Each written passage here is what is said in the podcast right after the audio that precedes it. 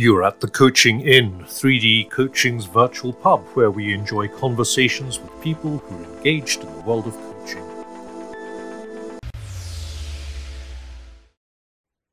Welcome to this week's Coaching Inn. I'm Claire Pedrick, and today uh, my guest is Teri-E Belf, the world's first MCC Master Certified Coach. So when I met Terry on a podcast, a few months ago, I couldn't resist but inviting her to come and share some of her journey at the Coaching Inn. Welcome, Teri-E. Thank you so much, Claire. I love being here with you. Oh, it's great to see you. So, your coaching journey must be very interesting. Tell us a bit about it. I found it interesting too because you gave me that challenge and I decided to really capture the moments. I think eight things came together in confluence for the beginning. And I hadn't realized that. My wow. first exposure, yeah, my first exposure to a coach was in 1983. I was in the train, I was the director of training and development at the Harvard Community Health Plan. I was looking for a program to bring more purposefulness to all levels in the organization uh, employees, management, and so on. And I, I discovered LMI, Leadership Management Institute in Waco, Texas. And someone was assigned to me to be my coach. And I was doing my assignments, answering questions. My first official coach, a very nice, professionally trained salesperson.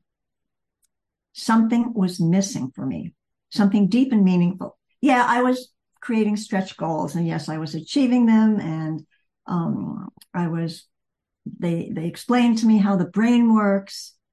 Um, and everything seemed fine, but something was missing. Oh, he did a great job of cheerleading too. So, whereas it worked for the company I was in, it didn't work for me for the definition of a coach. Mm-hmm. Okay. So early also in the, this is the 1980s.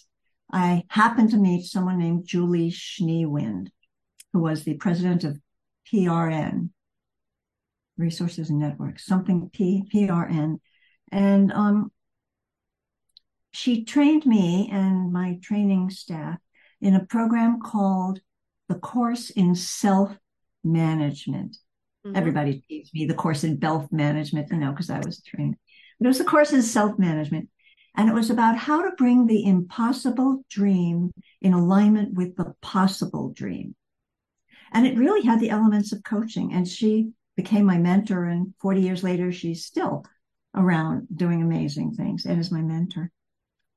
Um, something happened at the Harvard plan, which was, which led to me being fired. And it was because I wasn't my boss asked me to do something that was against the labor contract. Now, I had, he didn't know I had been in personnel and I was on the first bargaining team in the Commonwealth, only woman. And I know a lot about bargaining, so I knew this. There's something else going on here.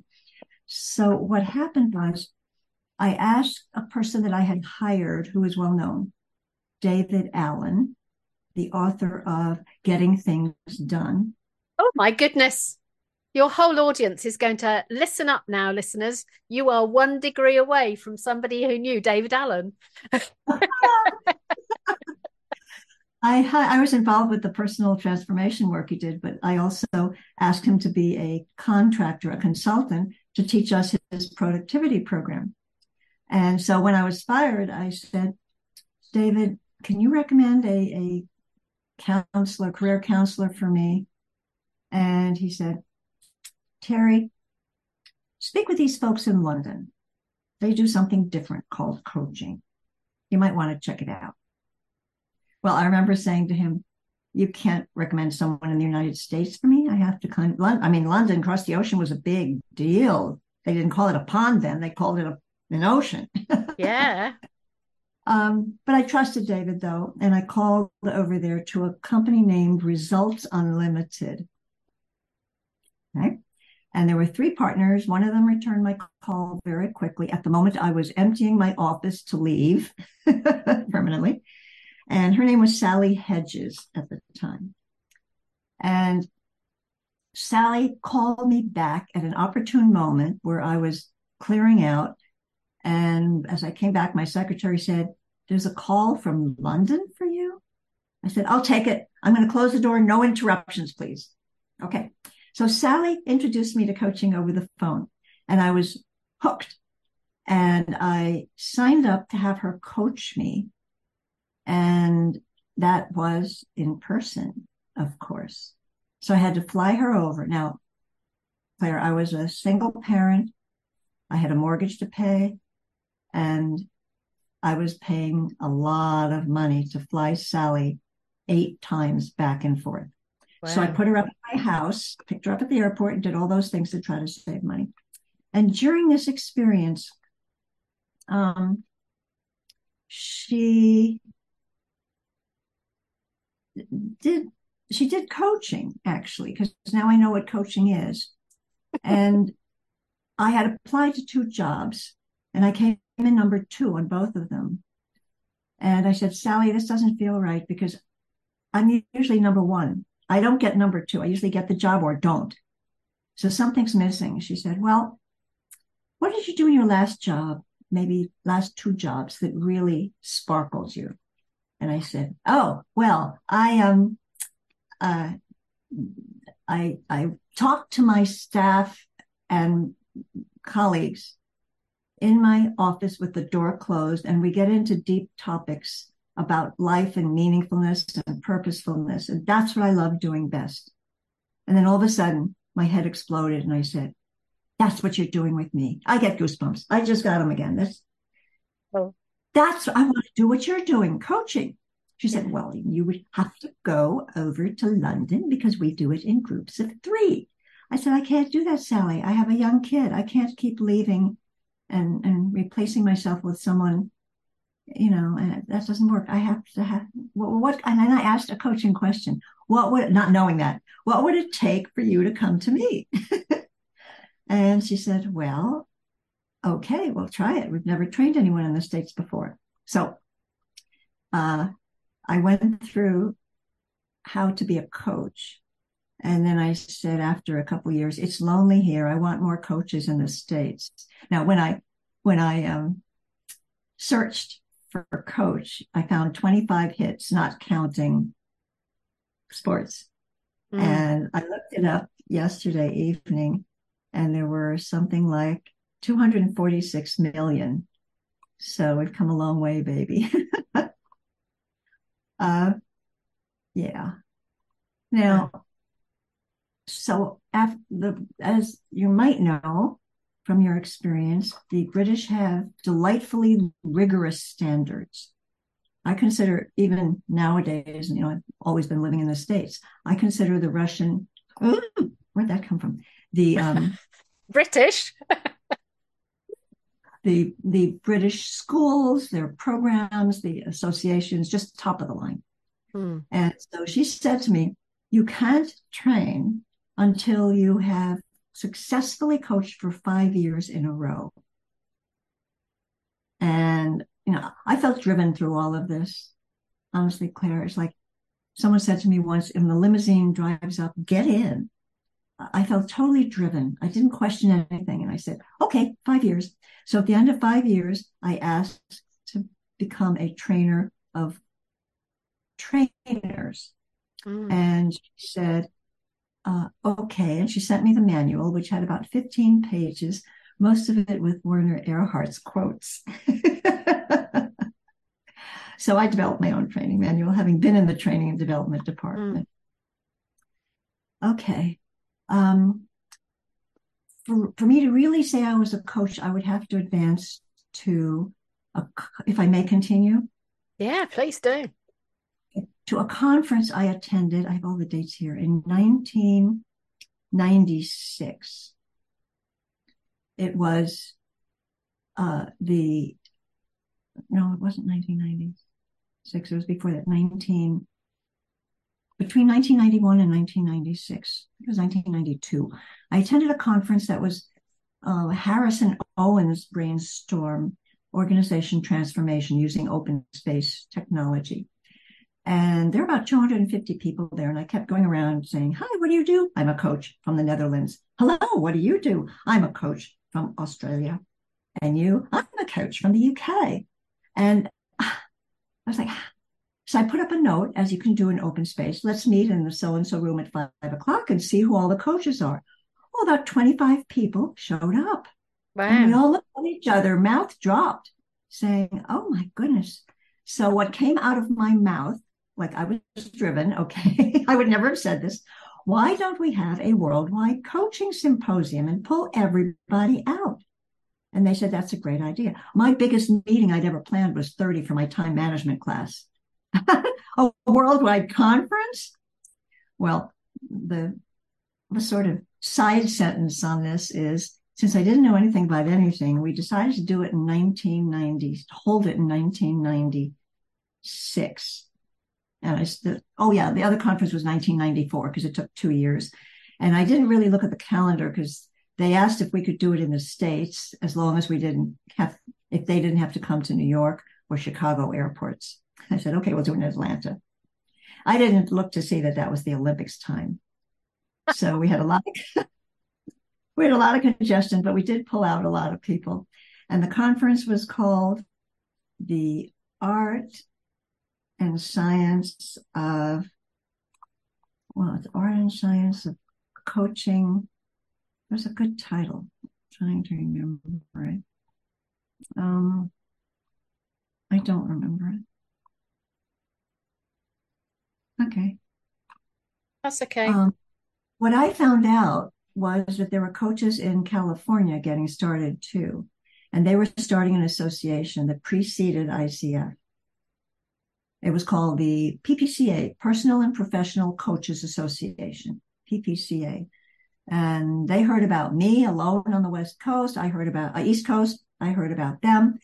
And um, I jumped on their board. I became the membership chair. Okay. And in that one year of our existence, I brought in 350 coaches from all around the world because I had a lot of networks in Europe. I'm so yeah. interested, Teri-E, because I started coaching in 1987. 97. 87. 87. Okay. But I hadn't heard the word coach until I read an article by Thomas Leonard. and what I find extraordinary is you haven't got to the date of my first hearing about coaching yet. And two things really strike me from what you're saying. Number one is coaching was a word way before I even I thought it was, even though that was what I was doing. And secondly, everything you've said so far is outrageously international in the most beautiful way. Thank you. And I'm just very interested that by the time I found the word and found the community, it was very American. Yes. It wasn't. Right. Yeah, it wasn't there before that. Right. Well, you know, for me, the word coaching came in through Timothy Gallwey, who yes. is American, but was in in the UK at the time teaching yeah. tennis, and the founder of the or the right the author of the Inner Game series.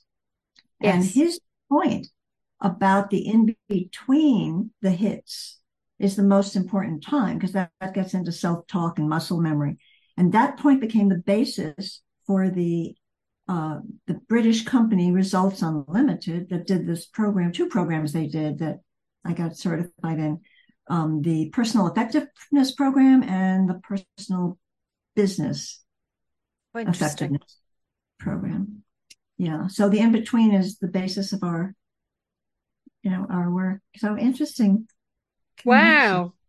what a so, journey so what there's still journey. there's still yeah. more journey to come because it was i we haven't got to the world's first mcc so okay you're okay. now the membership secretary of the ppca what happened next right well there was some political naughtiness going on and um, the largest coaching school at that time uh, would hold their conferences within a week of PPCA, and they would charge nothing.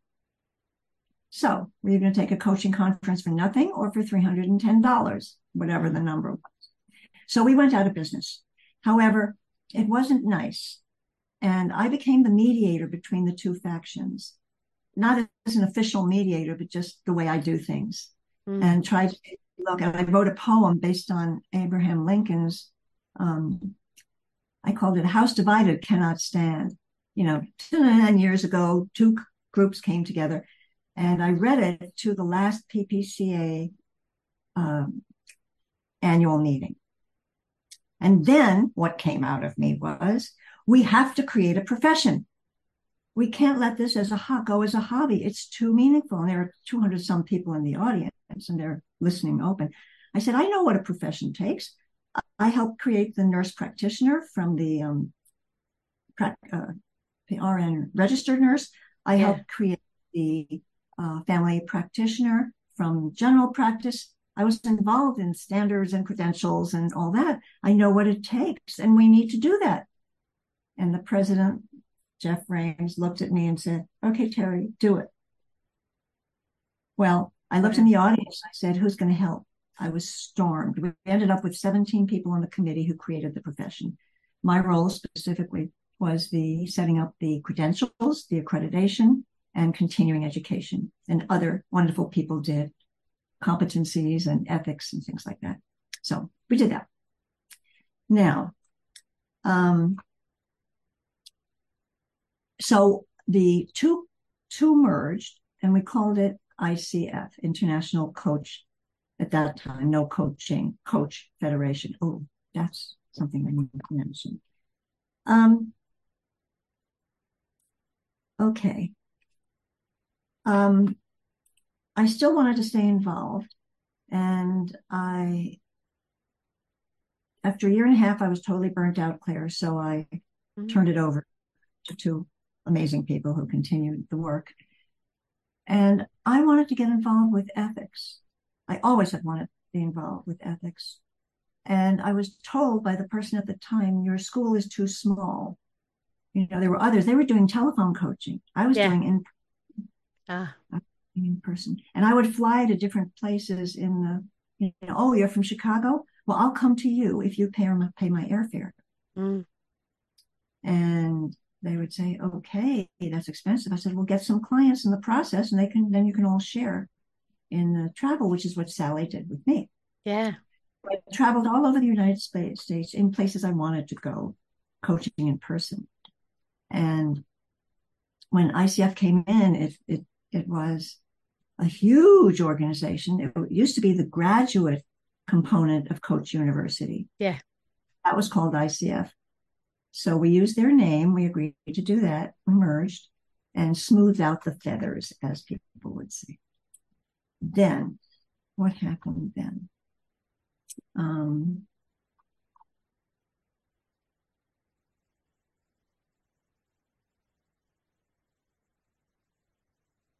I trained coaches. I became quite global. Again, people would still fly to me for two weeks for training, and the rest we would do through telephone or internet. And um, what was a major thing? I just did my thing. I, it was always a little different from everything else. But there were seven of us that started the profession. And we had a a, a spiritual base, which I'll probably get into later. So we supported each other in in getting our businesses going and whatnot. How did I get to the end? Oh, the MCC. Oh gosh, I'm embarrassed to tell you the truth, but I'll tell you the whole truth. so after all this work, uh, after developing the credentials, the president said, "Why don't we grandfather about 10 people with the credential because otherwise it'll take three years before we can get on the map. And I said to him with puppy dog eyes, Can I be the first one? And he said, Of course, Teri-E. So I became the first MCC. Now, as ICF got going and we're having testing and stuff, I have begged three times to be tested. And each time they say, we know you do what you're doing. We're not going to test you. We're not going to waste our time testing. So I've never really had a test people have watched me and observed me and gave me feedback, but I've never had a test mm. for the end. So that's how I became first. Wow. and I did notice a little bit earlier in the story that your coaching teacher made you do your miles before she let you train. Yes. So so you had done a lot of miles by the time you got given that credential. I did. And when you look at the numbers at that time, how many thousands of hours I, I have coached, it sounds unbelievable. But I yeah. started like you, 1987. Actually, yeah, I will try. I will try not to be jealous because, of course, my coaching hours couldn't count as coaching because, according to the ICF, the people that I had been coaching didn't know it was coaching. So I had to start again. And then when I got my MCC, I was able to put 2,000 hours back in, which I'd done before I thought I was a coach. Mm. But I will hmm. forgive you. mm. I'm sorry to hear that. No, no, no, it's fine. It's absolutely fine. But, yeah. but you know, we're describing the evolution of something new. And when something new is evolving, there is always going to be a bit of there's right. some of this and none of that and some of something else. What an amazing journey. But I am so struck, really struck by the international nature of it. Because if you'd asked me to write a fantasy version of that story, it would have been very different because you hear volume from different places. Uh-huh. And and the grandfather word I find very interesting because I know Thomas Leonard because I heard him speak of it in London in the very early 90s. He liked to call himself the grandfather of coaching. Who is that? Thomas Leonard. Oh, uh, yes, we talked about that. I, again, I'm going to be honest. Um, uh, we met early on when I did the search, and he said, Why don't you take my program? I said, I can't because then, you know, I'm trying to get my own brand and I can't say, and I certainly have studied it. I, I can't do that, but thank you very much. Mm. And um, he started calling himself the father of coaching. Yeah. So, and, and I listened to a tape series he produced 10, 10 tapes on himself coaching as demonstrations. And I analyzed it from a coaching point of view. And about 30% of it was coaching. The rest was consulting. Yeah. In the financial area. The benefit so, of our of, of our younger listeners, you can look up on Wikipedia what a tape is. Interesting. Well, immediately, Claire, I jumped on the title, the grandmother of coaching, because who yeah. comes before the father, the grandmother? Yeah. yeah. So I started spreading the word grandmother, and everyone calls me the grandmother of coaching. Wow. Yeah. uh, but he he made a major contribution because when I, yes, yes, yes, when I went to get my first business license, first of all, I was thrilled that on the application, this would have been 1989. Um, you had to have worked in, in whatever you're doing for six months before you were allowed to even apply. So I had, so I applied and it had coaching is one of the professions and I checked it and I turned it over to the lady, and she looked at me and she said, with eyebrows raised, Honey, you ain't no football coach. Then I went to a lawyer and I said, I can't sign up as a coach because it doesn't exist yet. She yeah. said, Well, Teri-E, in um in our the way I would advise you is it needs to be in the mass media three times for in the definition you have in order to count. Then we can make a case. Thomas Leonard was one of those because he got into the Time uh, Newsweek article with yeah. himself. Was it Newsweek? Time Newsweek Newsweek. Yeah, sitting on the lounge chair with his. Uh, uh, so that made a big difference. And also, I didn't get approved for accreditation, even though I had set up the program. I was the only program that did one on one, and that hadn't been built into it. I didn't even realize that it was only for groups. So all the criteria had to do with groups. So I had to make a big case for the fact that one on one coaching is legitimate before I could get our program accredited. wow. Wow. What an extraordinary journey. So, and the, the Circle of Distinction Award blew me away. I have never gotten an award for anything. I'm in the back back seat. I'm not crazy about fame. I do what I do. And when when people were saying apply, apply, apply, someone said, I'll apply for you and you can edit it. And I was beyond belief that I got in on the first the first group, circle of distinction. Well done. So that's my journey. Well, thank you. Are you going to write this somewhere, Teri-E? Because it is it it's a story that needs to be heard. I'm that's why I said I I uh, documented my thoughts so that I might do that. Yeah. I, I I do have online just a simple thing like what is, what is a life in the day of an MCC coach, something like that. But I went through a day. What am I? What's my pattern, my routine, and but this is this is interesting. Okay. I think it's very interesting, and I think that global coaches need to hear that actually it was it was born out of a global bunch of people who came together because you haven't described anything that matches what I kind of assumed, thought, imagined. And I've been around coaching yeah. since 1987. So by yeah, by the time I heard the noise, the noise said we are American. So I love the idea that there was some stuff before that. Not that I have anything against Americans, of course. Yeah, yeah. Many people think that the U.S. created coaching. Yeah, yeah. Because that was what what Thomas did. I don't know if he did global coaching, to tell the truth. I have no idea. But see, my parents were Europeans. I've always felt a bit more European than ah. American. Okay, right. and I have friends there and colleagues and yeah. Yeah. So now What's coaching for now? Okay. Um, in gathering my thoughts, I wasn't going to write down anything, but I got so inspired, so I did. Three quick examples. When when we started, the big question is, what is a coach? And I remember once I okay, and the question now is, who is your coach? Ah. But I do remember yeah.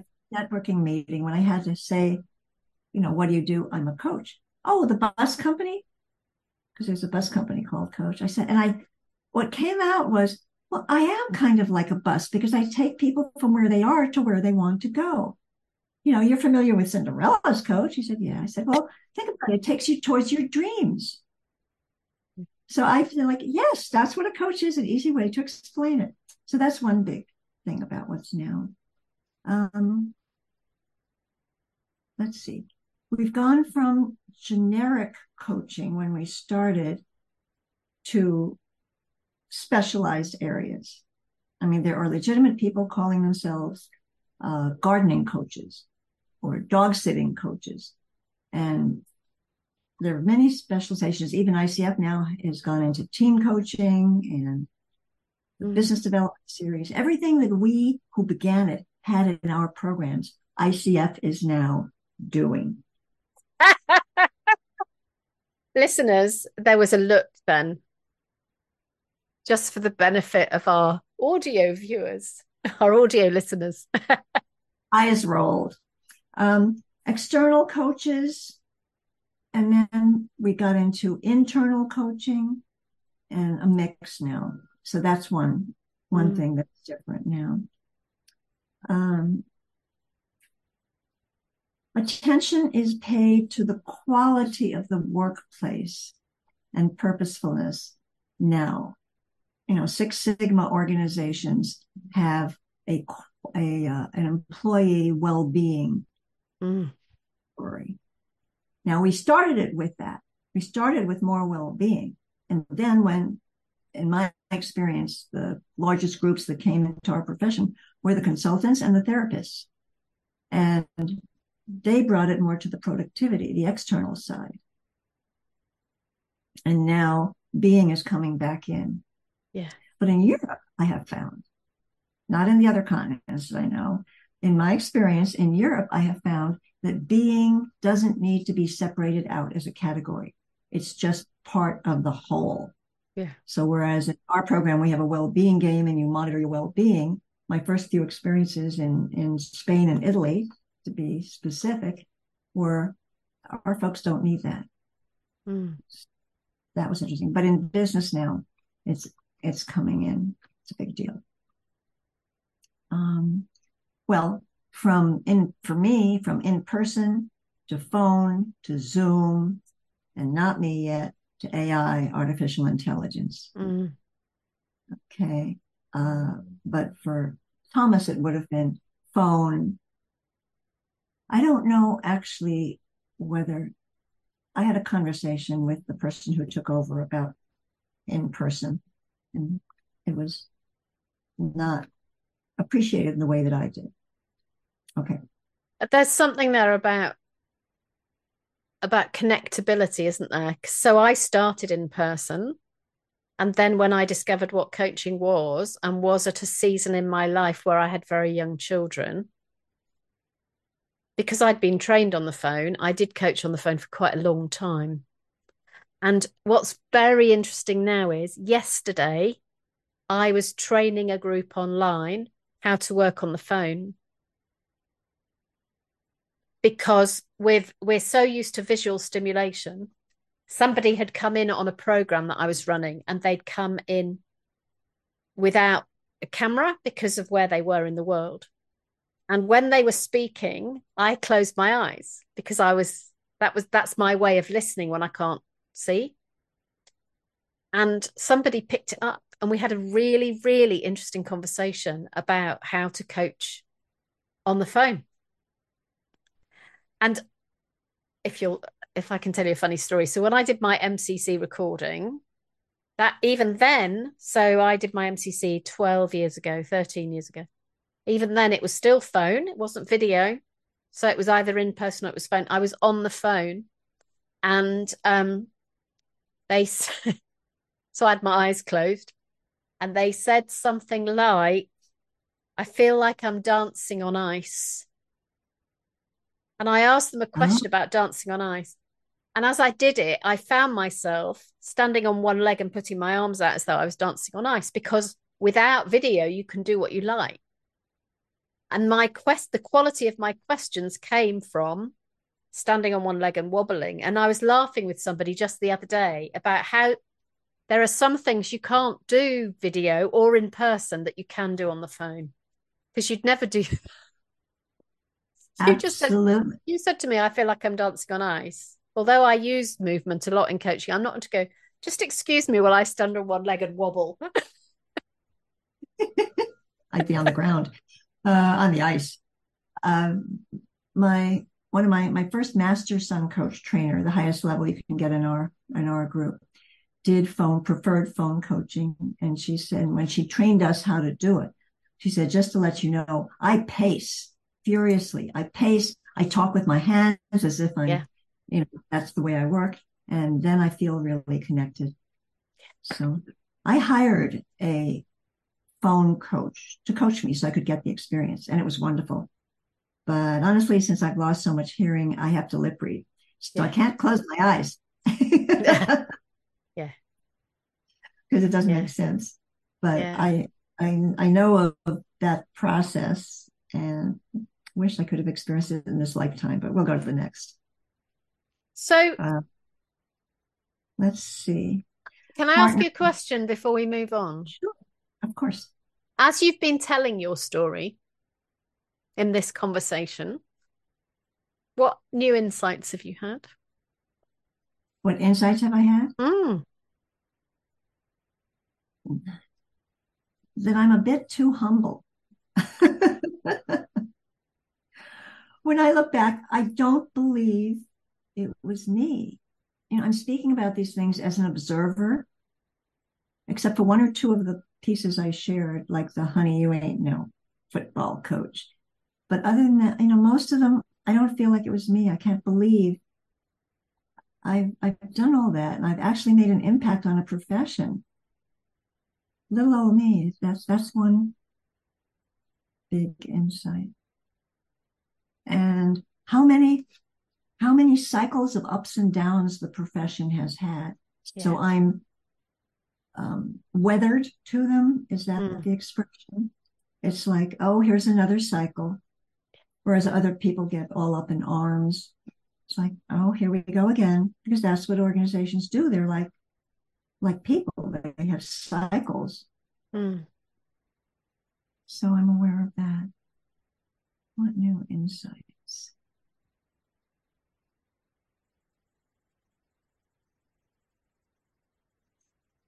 Uh, brought me to one one sentence when I was working with my coach and was thinking about getting into coaching. Uh, she said to me, "You'll have to change your name. It's not professional to have that hyphen e." And mm-hmm. I tried there. I tried. My pen would not do that. It kept going. Now it's the biggest gift I can think for marketing because at the beginning when we got started, Terrie Lupberger, who now is the president of Newfield Network, Julio Olalla's program, uh, she was Terry, but people knew that there were two Terrys in the same, right? Uh-uh. So they said, "Are you the one with the funny spelled name?" yes. So it worked. yeah, yeah, yeah. Wow, how interesting. I'm just very curious that the first time I ever heard of you was a few months ago when you hosted me on your podcast. And I'm a little bit angry inside that the noisy names over that because we've been around in the coaching profession you've only been around a little bit longer than I have but the the the names that have made the most noise may not be the people who did the most work except for sir um, John Whitmore. Yeah. Okay, whom I had the pleasure of meeting. Yeah. And connecting a whole lot with. Yeah. Right.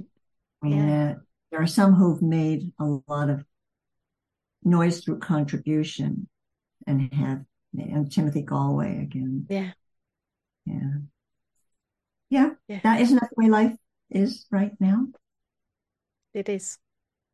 It yeah, is. Like I said, I'm not a noisy person. When it comes to ethics, I am. Ah. I get noisy in that. You know, and then we have things like um, the hardest thing for people when they graduated was to get clients, even though we have mm. a very robust uh, marketing program and it works okay. But now we have the platforms. Yeah. That little hands of that's a big change. Makes it easier for people to see themselves as a coach. Um, collaboration and partnership have become very big as a theme mm-hmm. in the coaching profession. And of course, the focus on DEI, JB, uh, inclusivity and um, diversion, D. Diversity. Diversity, right. Diversity. Yeah. So yeah. that's now systemic oppression and stuff. Um, one new one, I attended a seminar in uh, what's the largest uh, country in Latin America? Begins with Brazil. Brazil. Wow. Okay. Uh, so I attended a, an ICF chapter by Zoom in Brazil, and it was about care for the caretaker. And it was giving a program about how we have to take care of ourselves in order to continue to do the service we're doing. Mm-hmm. And it really hit hit me hard that I'm so glad this is becoming a thread now. A, uh, yeah. So coaching supervision is is yeah. very well established in Europe and is becoming a thing in America, isn't it now? Slowly, slowly. Right, and that's way ahead in in Europe, way yeah. ahead, and far better, if I can say. It it's really interesting. So the new book, uh, we got the we got the the typesetting scripts yesterday for the new book, but um, it's called the human. I can't even remember what it's called. The human behind the coach. Now I'm forgetting everything. It's called the, the human, human behind behind the coach. Human behind the coach. But one of the things that we realized when we started pulling it together was that there's something about the work that goes on for us inside our internal work. And there's also something about what happens in the space between us in a coaching session. And when we were finalizing about four drafts ago, like you do, I realized that half the book is about coaching supervision and the other half of the book is about mentor coaching. And I turned to my colleague, who's Italian, and I said, I wonder whether this way of describing it is going to help coaches who don't understand supervision understand it in a different way. Um, so we'll wonder. see. Yeah, yeah. You know, the um what was the second point you just made? The inside stuff. So what yes. what goes on for us inside and how we deal with our inside stuff versus what happens in the room. When I train someone and we go through the marketing stuff and they say, how much should I charge? Now, what Sally did, because I'm naive. I said to Sally, how much should I charge? And she got her conversion from pounds to US and she told me 1600 for a 16 hour program five months. And I went, oh, okay. I mean, I didn't even question it. I just, she knows what she's talking about. However, people would say, what am I going to charge? Oh, I can't charge that much. And I would say, you're not just getting paid for coaching, you're getting paid for all the personal growth and development work you've done in your life coming to fore in the form of coaching. Yes. So think about how much you're worth. You'll quadruple it instantly. And that helps. That helps. Yeah. And that's still an issue, isn't it, with new coaches, which is how much do I charge is a is a is an ongoing thing. One of the issues now that has not been resolved by ICF, and I couldn't resolve it, so I went to them for help, is since I'm global, uh, there are some economies that cannot afford the US rate or even the European rate. And do we charge them differently? We're offering the same services, but do we charge them differently? And how do we not discriminate? What kind of data do we need to make it a valid choice? And, and also that applies for standards of appraisal because I mentored someone for the MCC and uh, he selected a recording and it didn't, it wasn't MCC because in India, there is a hierarchy. Hierarchy that's his norm, his culture. And he coached that, even though he'd been trained that you cannot be on the pedestal, mm. you have to be a partner. Uh, and it passed. And I, I asked ICF about this. Should I change, you know, tell me, should I change my standards for different cultures and norms? They said, we don't know. We're talking about it. I think this is I've done it already three times in a big request, and there's still no no resolution, and there may not be a resolution. No, but I'm really so excited to hear your comment about fees because I have such a huge ethical dilemma when coaches say my fee is my fee, and I can remember a coach in Malawi making contact with me, and I said, "Let's talk." and uh, she said how much i really want to work with you. How much do you charge? And i said well how much do you charge for coaching? So she told me. So i gave her a number that in her context was fair. That technically wasn't fair in our context but you know what's not fair that's a huge ethical issue isn't it so i said to her uh, this is how much i'll charge and she said, I thought I was going to sell, have to sell my car to be able to work with you and get a coaching credential. That is wrong. I'm sorry. That really, I.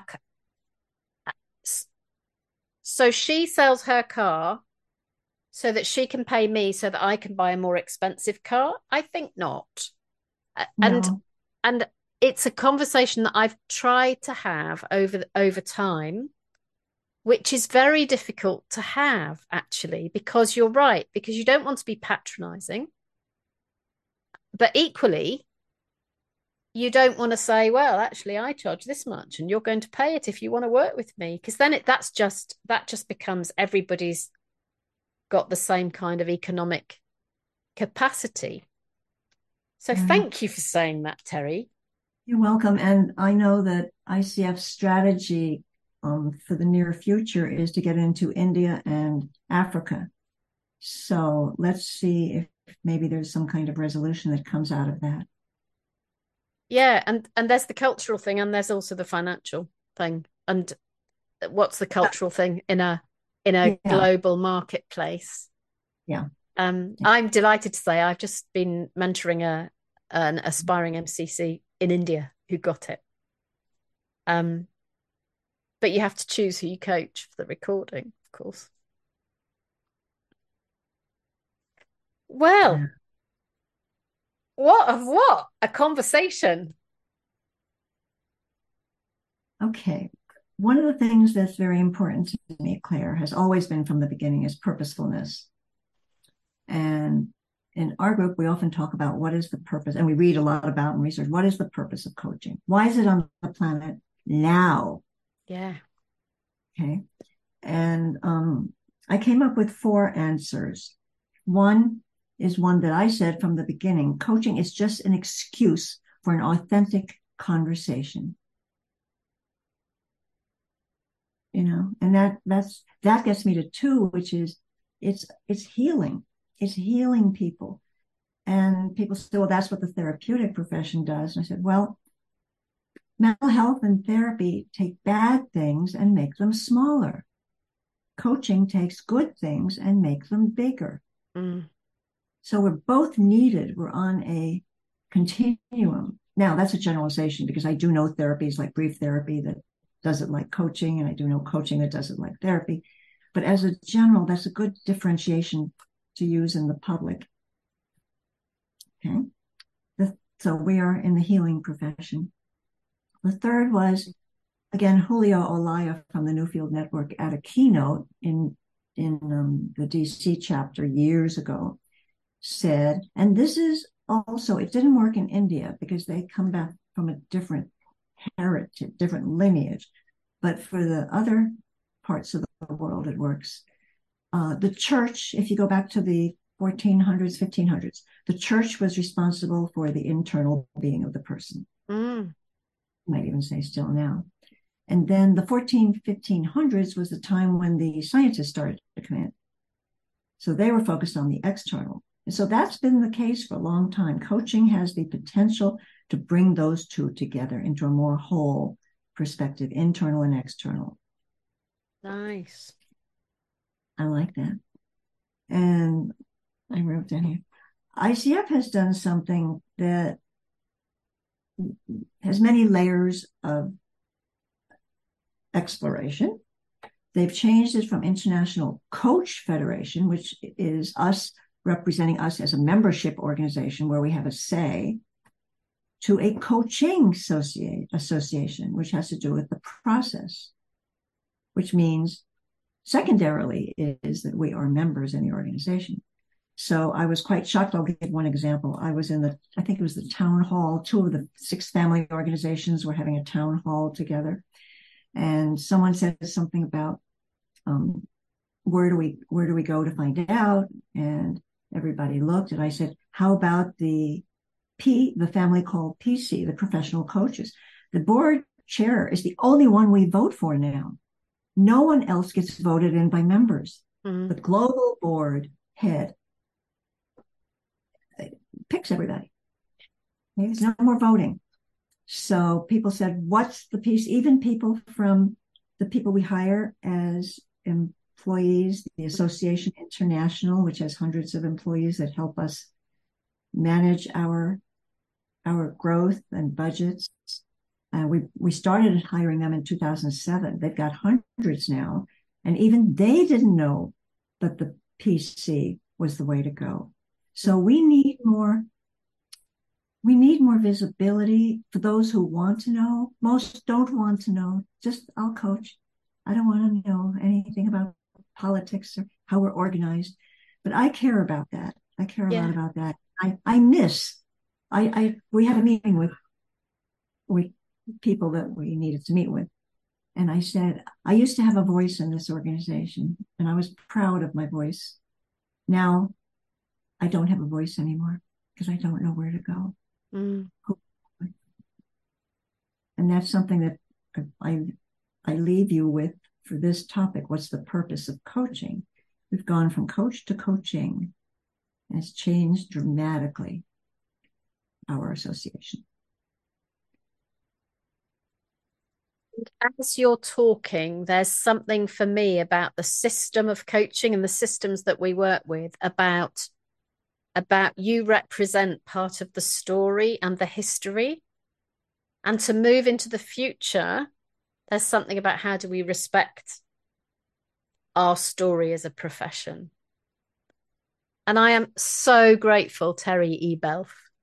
That you've been willing to come and and talk about that and let's share this recording far and wide because it will be really great for people just to get a bit of a sense of what the story has been this far as we think about our story ongoing um, yes. I have to put this sentence in. It, it is my story and it comes from my perspective with a large range of experiences and yeah. years behind it too, but it is still my story. Yeah. It's not necessarily the story. Yes. Just want everybody know that. Yeah. Yeah. Yeah. Yeah. Absolutely. It's your story and it's your story of the profession's history. And other stories will also be available. they say that yeah. in advert in advertising in British TV. other stories are available. Thank you, Terry E. Bell, for coming to the Coaching Inn. What an absolute delight. Uh, pleasure having a conversation with you about things that are so important to me. Thank you. Well, thank you. And thank you, everyone, for listening. Take care. Bye bye. Bye.